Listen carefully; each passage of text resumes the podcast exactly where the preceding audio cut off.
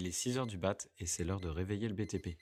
Moi, c'est Nicolas Charton, communicant dans le bâtiment. Prépare-toi une bonne boisson chaude pour commencer la journée comme il faut et installe-toi. Ici, on abordera différents sujets autour du secteur du B T P. Donc si l'écosystème du B T P, les méthodes de gestion des professionnels du bâtiment, des anecdotes liées à des acteurs de la construction t'intéressent, alors tu es sur le bon podcast. On va venir mettre en lumière différentes actions thématiques avec des intervenants du métier. D'ailleurs, si ce podcast te plaît, n'hésite pas à le partager à tes collègues et à mettre cinq étoiles. Et maintenant que tu es réveillé, profite bien de l'épisode qui va suivre. La réalisation de ce podcast est rendue possible grâce à notre formidable sponsor O T E A M. Cette solution que j'utilise actuellement permet de résoudre un des problèmes majeurs du B T P, le nombre de canaux d'information et de communication. On retrouve au sein de la plateforme tout ce dont on a besoin pour suivre un chantier. Ses plannings, ses plans, ses documents, ses intervenants, et on peut même y communiquer directement via un fil de discussion. Mais assez parlé, passons à l'épisode.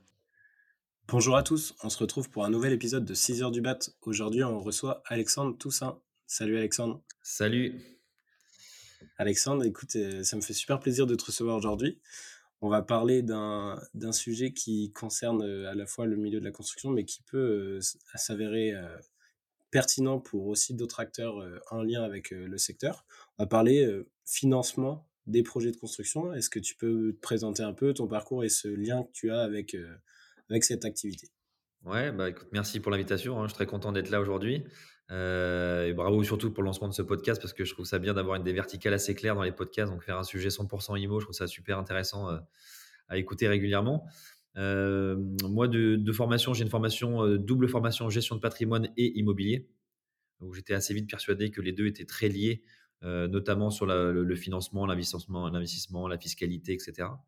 Ensuite, j'ai commencé mes, mon premier job chez C B R E. Je faisais du conseil bureau sur le secteur de la défense. Ensuite, j'ai rejoint une foncière qui s'appelle Foncière Magellan, où j'ai ouvert le département Paris-Île-de-France sur la partie euh, investisseur, mais aussi la partie sourcing des acquisitions. Et en deux mille seize, j'ai monté du coup Baltis, qui est une plateforme de crowdfunding immobilier, donc de financement participatif, qui accompagne justement les promoteurs et les marchands de biens dans leurs besoins de fonds propres. Euh, donc, ça fait bientôt un peu plus de six ans maintenant que j'ai lancé ça. On est une quinzaine de personnes. On a financé un peu plus de cent projets, euh, un peu partout en France, euh, avec un focus beaucoup évidemment sur Paris-Île-de-France, sur les Hauts-de-France et sur le Grand Ouest. Je pense qu'on y reviendra un petit peu sur le côté territoire. Et du coup, on finance euh, les opérateurs immobiliers aux côtés des banques pour leurs projets donc de construction, de rénovation, de réhabilitation, euh, concernant du résidentiel, du bureau, euh, euh, tout type d'actifs. Euh, tout ça sur une plateforme digitale, c'est la particularité du, du crowdfunding immobilier. Ok, donc toi, t'es, donc, euh, ton lien vraiment avec euh, le secteur euh, immobilier, B T P, construction, ça va être, tu vas être la, la phase donc, financement. Ouais. Euh, tu as un parcours plus, euh, qui, qui a débuté plus par euh, la partie foncière. Qu'est-ce qui, a, qu'est-ce qui t'a amené à, à créer Baltis et euh, pourquoi t'orienter vers le crowdfunding, qui est un peu un des nouveaux euh, modes de financement de, de ce secteur? Ouais, alors effectivement, j'étais plutôt sur la partie investissement au départ, euh, que ce soit en broker puis en, en foncière du, du coup du côté de l'acquisition. Et en fait, l'idée de Baltis, elle est venue d'abord dans un autre sens. C'était qu'à l'époque, euh, chez Foncière Magellan, il faut avoir cent cinquante mille euros pour pouvoir investir. Et moi, j'avais pas cent cinquante mille euros à l'époque pour investir. Et du coup, je cherchais une solution pour moi investir mille, deux mille ou cinq mille euros euh, dans l'immobilier. Et euh, il y avait assez peu de choses qui étaient faites à l'époque, assez accessibles. Et là, je suis tombé sur le crowdfunding immobilier. Euh, qui commençait à se démocratiser en France doucement, parce que le crowdfunding, c'est à peu près dix ans, neuf dix ans. Euh, donc, euh, quand je suis arrivé, moi, sur, euh, quand j'ai commencé à me poser des questions, ça commençait à émerger en France.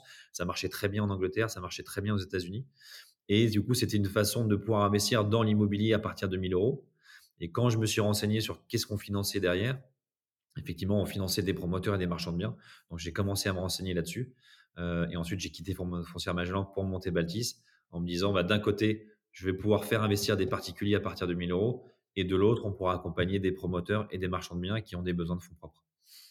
Ok, donc c'était vraiment sur un, un, un constat qui était sur ton expérience perso euh, de, de toi, Alexandre, euh, investisseur qui voulait euh, bah, créer un peu de patrimoine immobilier et peut-être euh, avoir euh, toi aussi tes, ton bien et, et faire profiter euh, ta personne de tes, de tes connaissances.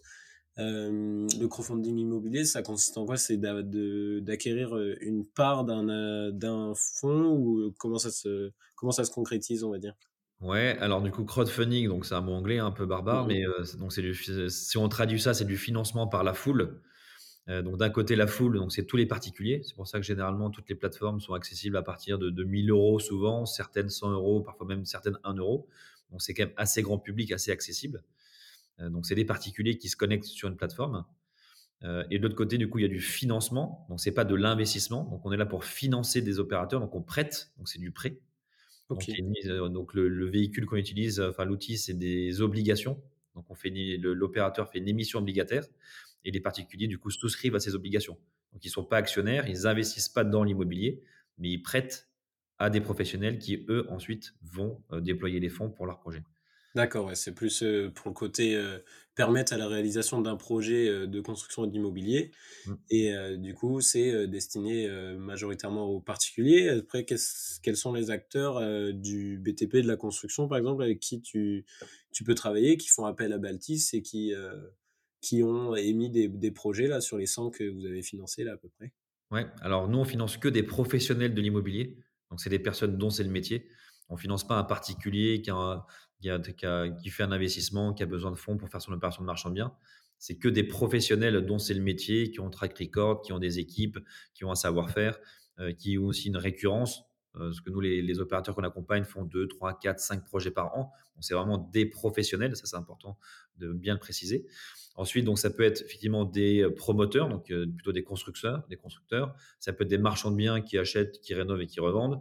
Ça peut être euh, des, des opérations de portage foncier, euh, par exemple des aménageurs, euh, et euh, s- donc différentes phases, différents types de projets. Ça va de la simple rénovation d'un appartement à la construction d'un immeuble de bureau de trente mille mètres carrés euh, en région pour une boîte du CAC quarante. Donc c'est très très large en termes de, de type de- de- d'opérateur. On est vraiment avec, euh, avec les gros faiseurs, quoi. Bah, ça va du marchand de biens tout seul qui fait ça depuis des années tout seul euh, aux gros promoteurs qui sont euh, quarante, cinquante, cent ou deux cents personnes qui ont aussi besoin d'un peu plus de fonds propres pour développer un peu plus. Donc c'est très très large. Mm, mm. Donc c'est un, un axe de financement euh, qui est, qui est en train de se développer sur, euh, sur cette partie IMO. Euh, si on prend un peu plus au sens large euh, le financement dans le- le- la construction IMO, quel- c'est quoi le type de financement qui sont les plus courants dans ce de- genre de programme et, et auquel de, quel choix en fait on a quand on est euh, promoteur ou marchand de biens, quand on a besoin de financer un projet euh, hors crowdfunding, mais euh, aussi justement en prenant le crowdfunding comme une alternative euh, bah, viable à son, à son projet de financement. Ouais. Bah, disons, les, les opérateurs se financent de manière assez classique encore aujourd'hui. Donc la, la manière classique, c'est financer avec une banque. Sauf que les banques, évidemment, financent pas cent pour cent d'un projet. Elles financent, on va dire, peut-être quatre-vingts pour cent ou soixante-dix pour cent d'un projet. Et elles demandent à l'opérateur d'apporter du coup vingt pour cent ou trente pour cent de fonds propres. Ce qu'ont toujours fait les, euh, les opérateurs, c'est qu'ils ont toujours ce qu'on appelait fait un tour de table. Ils ont fait souvent rentrer un associé, euh, faire rentrer un investisseur, faire rentrer un family office, donc faire rentrer un sleeping dedans, mais qui prenait du capital et donc qui prenait un bout de la marge. Donc finalement, Mhm. ça coûtait assez cher parce que euh, si tu avais vingt pour cent euh, de l'opération, tu prenais vingt pour cent de la marge. Ouais, donc Donc l'opérateur se dit, euh, t'es obligé, t'étais obligé de, tu pouvais, tu pouvais pas y aller tout seul euh, face à la banque. Du coup, t'étais obligé de faire rentrer quelqu'un et du coup t'asseoir sur une partie de, une partie de cet investissement de, de la marge que t'avais prévue euh, sur le projet, quoi. c'est ça. Donc soit en fait, tu fais moins d'opérations, mais tu les fais tout seul. Soit tu fais un peu plus et tu fais rentrer un associé ou des un peu plus grosses.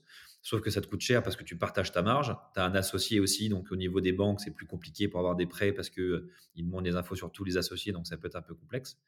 Et c'est là où le crowdfunding est né euh, il y a une petite dizaine d'années, en du coup euh, finançant les opérateurs mais sans être associé. Donc ça vient pas euh, modifier le, le projet et ça permet quand même aux opérateurs de faire plus de projets ou alors des plus gros.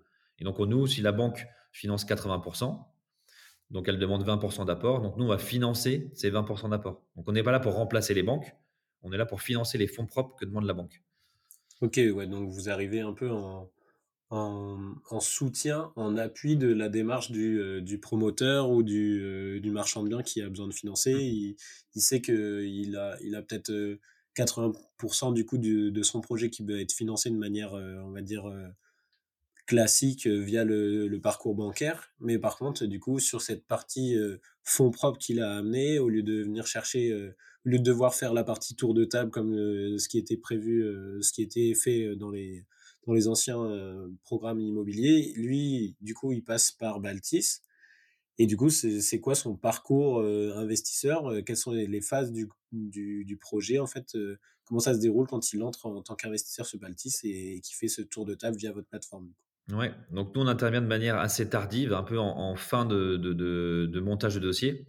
Donc, l'opérateur vient nous voir sur notre plateforme et nous dit, bah voilà, j'ai trouvé un projet, euh, on va dire à Bordeaux, euh, qui coûte, euh, le, le coût total, c'est dix millions d'euros. Euh, la banque me prête huit millions d'euros, donc j'ai besoin de deux millions d'euros. Euh, voilà mon permis de construire, voilà l'offre de prêt de la banque, voilà les devis travaux qui sont signés, euh, voilà les premières promesses que j'ai signées pour la revente. Donc, voilà tout le dossier. Euh, et euh, il a une acquisition foncière dans quinze jours, trois semaines ou un mois. Donc, on est vraiment en bout de course du montage. Et donc là, on intervient. Et sur les deux millions d'euros, généralement, on finance entre un virgule cinq million et un virgule huit million. On ne finance pas la totalité, hein, parce qu'on veut qu'ils mettent un peu de fonds propres aussi. Et en tout cas, on finance une grosse partie.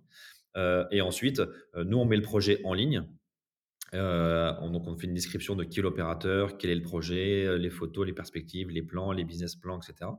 Et l'investisseur, nous, notre côté particulier, se connecte, souscrit, euh, et il peut souscrire à partir de mille euros et on collecte un virgule cinq million ou un virgule huit million assez rapidement, hein, ça dure quelques minutes ou quelques heures maximum. Une fois qu'on a récolté tous les fonds, on lui envoie et lui, l'opérateur permet euh, du coup d'avoir la, la banque et la partie fonds propres pour pouvoir acheter le foncier et démarrer les travaux.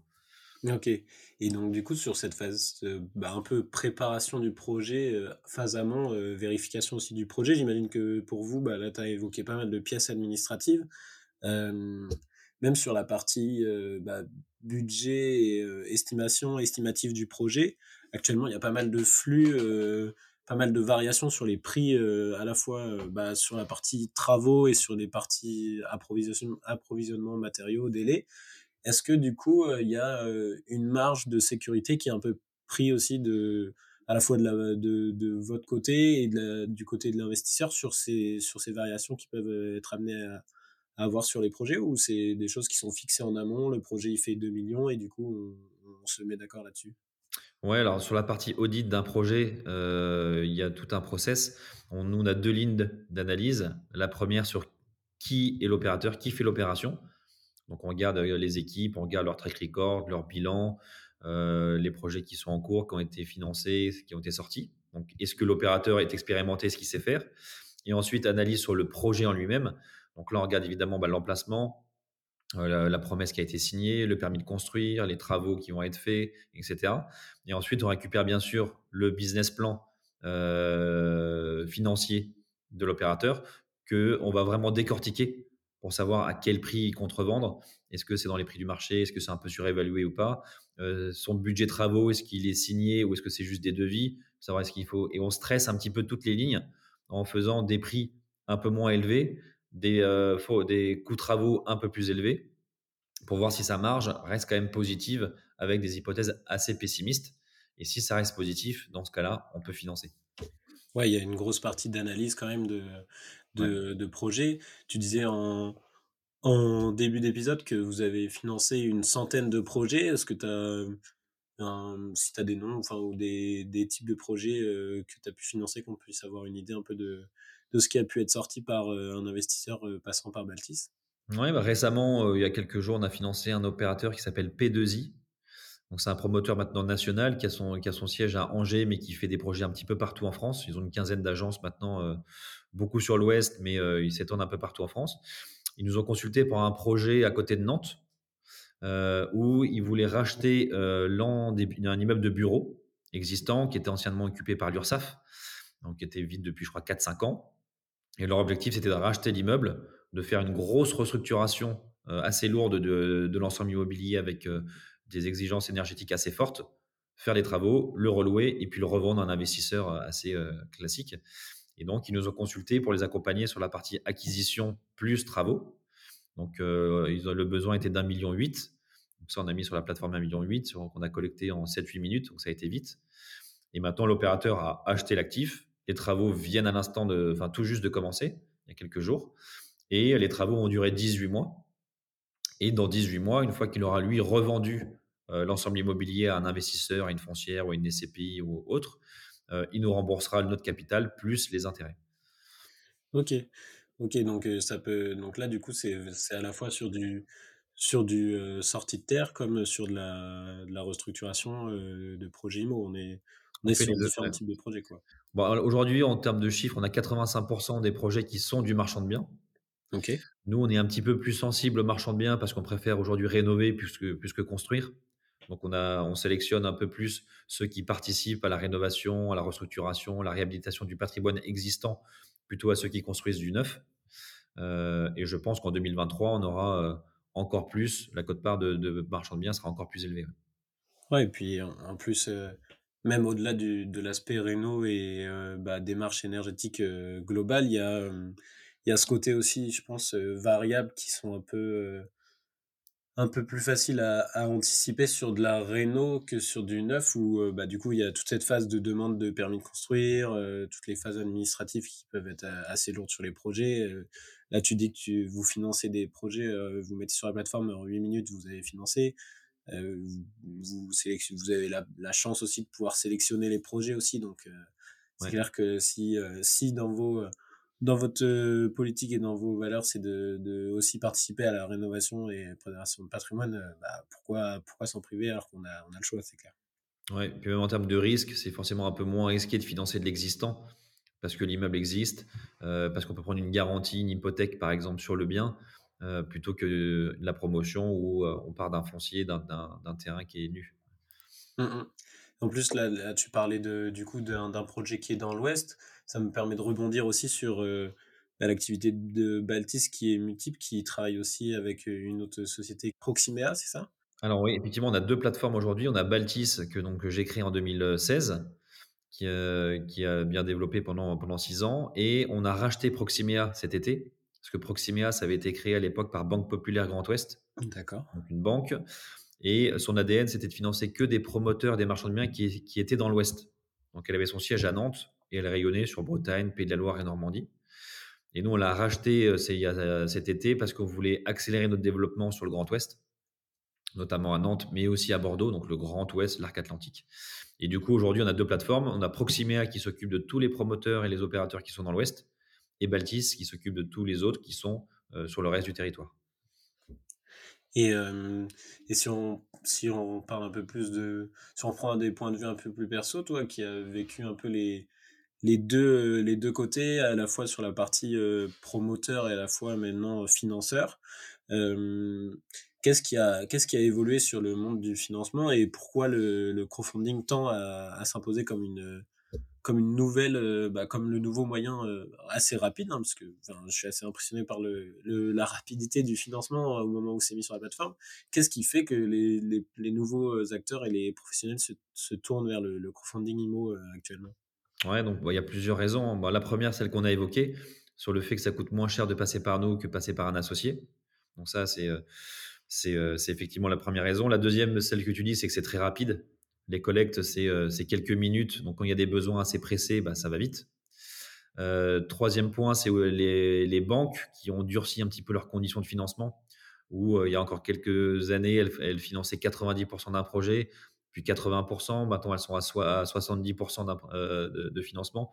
On a même vu des projets à Paris où, où la banque demande trente-cinq pour cent d'apport, donc elle finance soixante-cinq. Donc forcément, elle demande plus de fonds propres euh, aux opérateurs. Donc, les opérateurs ont deux choix, hein. Soit ils font moins de projets parce qu'ils n'ont pas assez de fonds propres, soit ils viennent chercher un complément de fonds propres ailleurs.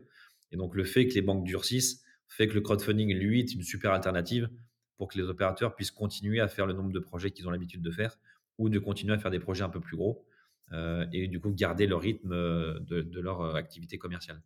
Ouais, donc c'est, c'est un, ça a été à la fois boosté par bah, le, les les résultats que ça mettait, euh, que ça permettait d'atteindre aussi pour un promoteur, et ça a été boosté par aussi le, la- pas la frilosité, parce qu'on peut pas parler de frilosité, mais par le, le, dur- le durcissement des, euh, des, de l'accès au financement pour les, pour les professionnels et euh, à la fois même, je pense, sur la, la partie particulier aussi euh, là-dessus.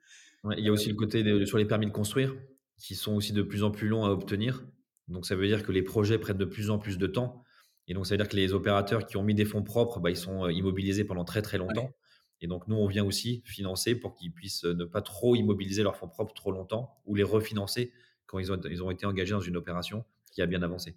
Ouais, ça, gardait- ça permet de garder un flux, euh, un flux permanent de capitaux aussi pour, euh, pour eux et de ne pas avoir euh, d'actifs euh, immobilisés pendant, euh, bah, comme tu dis, pendant rien que la durée de, d'obtention d'un permis de construire ou euh, sur euh, l'acquisition d'un bien. Mm. Ça nous permet de, de faire évoluer. En plus, bah, c- comme tu as dit, t'as du trai- tu traites avec des, des gros acteurs aussi. Euh, un I M O, euh, ils, ont, un- ils ont des objectifs de, de- de- d'action, objectifs d'acquisition et de, de travaux. Donc, euh, ils ne peuvent pas, peuvent pas attendre du coup un délai ou autre. Donc, euh, vous arrivez en- un peu pour euh, faire accélérer, puis pour permettre de, de maintenir les rythmes, euh, les rythmes euh, qui sont assez effrénés aussi en promotion immobilière. Euh, si on parle un peu plus de futur, Ouais. pour euh, Baltis, pour, euh, pour toi, pour, euh, pour Proximea, du coup, qui est la nouvelle euh, société du, du groupe, euh, quels sont les, les enjeux? Est-ce que vous avez des, des futurs développements, des acquisitions, du recrutement dans les, dans les jours à venir, dans les même mois à venir, j'imagine? Ouais, bon, on a beaucoup d'activités, effectivement, parce qu'il y a beaucoup de, on est beaucoup sollicité euh, par les opérateurs. Euh, euh, c'est plutôt eux qui viennent nous voir maintenant en disant, bah, finalement, ma banque me finance un peu moins que prévu, donc j'ai besoin d'un peu plus de fonds propres. Ou euh, dans cette opération-là, euh, j'ai investi cinq cent mille euros euh, tout au début. Maintenant, l'opération, elle est presque sortie parce que j'ai eu, euh, les travaux sont presque finis, euh, tout est revendu, donc j'aimerais bien récupérer mes fonds propres tout de suite pour les réinvestir ailleurs. Donc, on, en- on fait aussi du refinancement de fonds propres.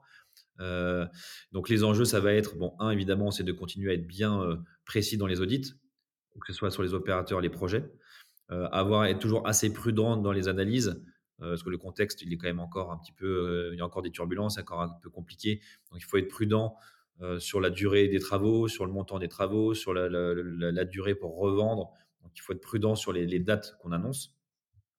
Et ensuite, on va commencer à regarder aussi d'autres secteurs euh, géographiques où nous, là, on était beaucoup implantés du coup sur l'île, Paris et l'Ouest.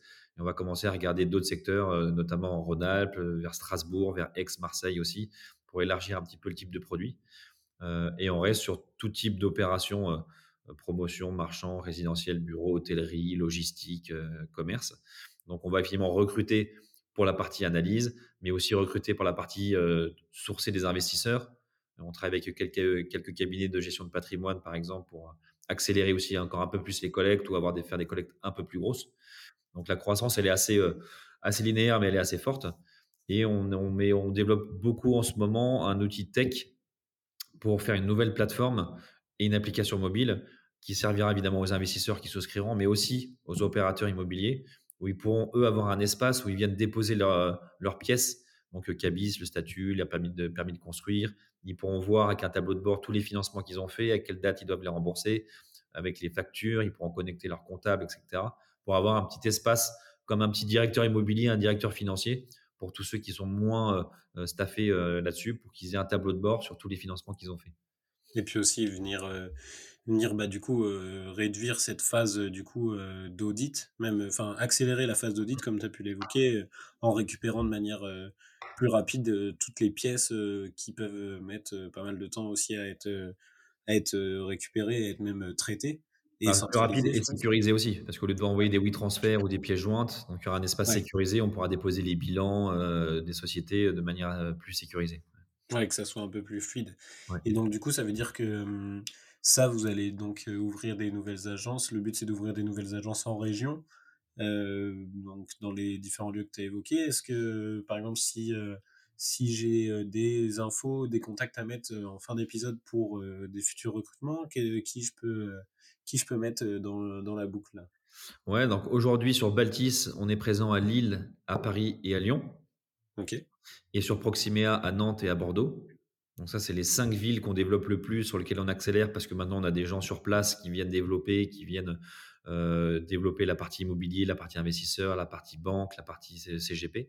Donc ça, c'est les cinq villes sur lesquelles on, on est prioritaire en termes de développement sur euh, deux mille vingt-trois. Et ensuite, on va, si le- l'opération Proximea se passe bien, d'avoir une plateforme locale, c'est de dupliquer le modèle sur d'autres régions. Ok. Et on sait que la région Rhône-Alpes, PACA est très, très active, euh, et la partie Grand Est également, donc euh, Strasbourg et environ. Donc on a deux cibles qui sont l'Est et le Sud, euh, le Sud-Est. Ok. Et là, si, euh, si moi je te, je te pose une dernière question qui va être un peu plus euh, sur de la recommandation, si tu avais une personne que tu aimerais euh, voir venir euh, réveiller le B T P ici, sur le média, est-ce que tu as une idée euh, d'un acteur du secteur, que ce soit à la fois sur la partie promotion, construction ou travaux. Mmh. Est-ce que tu as quelqu'un en tête ? Euh, oui, eh ben, je pourrais te présenter une personne. Alors qu'on a financé, parce qu'à côté de Baltis, on fait aussi quelques financements dans des startups et des startups de l'immobilier. Euh, uniquement immobilier, construction, rénovation énergétique. Et on a récemment financé une startup qui s'appelle Heero, H E E R O, qui est le spécialiste euh, qui accompagne les particuliers dans leurs travaux de rénovation énergétique. Donc concrètement, euh, tu es un particulier, tu fais les travaux, Heero t'accompagne pour trouver des aides, des subventions régionales, locales, nationales, pour t'aider dans tes travaux. Et euh, je trouve que donc ils travaillent évidemment avec les particuliers, mais aussi de plus en plus avec les professionnels qui justement rénovent, restructurent, réhabilitent, voire construisent pour obtenir des aides et faire des meilleurs travaux euh, pour aller dans le sens de, de, de tout ce qui est environnement et rénovation énergétique. Trop bien. Et du coup, euh, chez Heero, qui, qui, qui est-ce que je contacte ? Qui c'est qui sera le plus à même de, me, de m'expliquer le projet, un peu la, la vision du, ouais. de l'application ?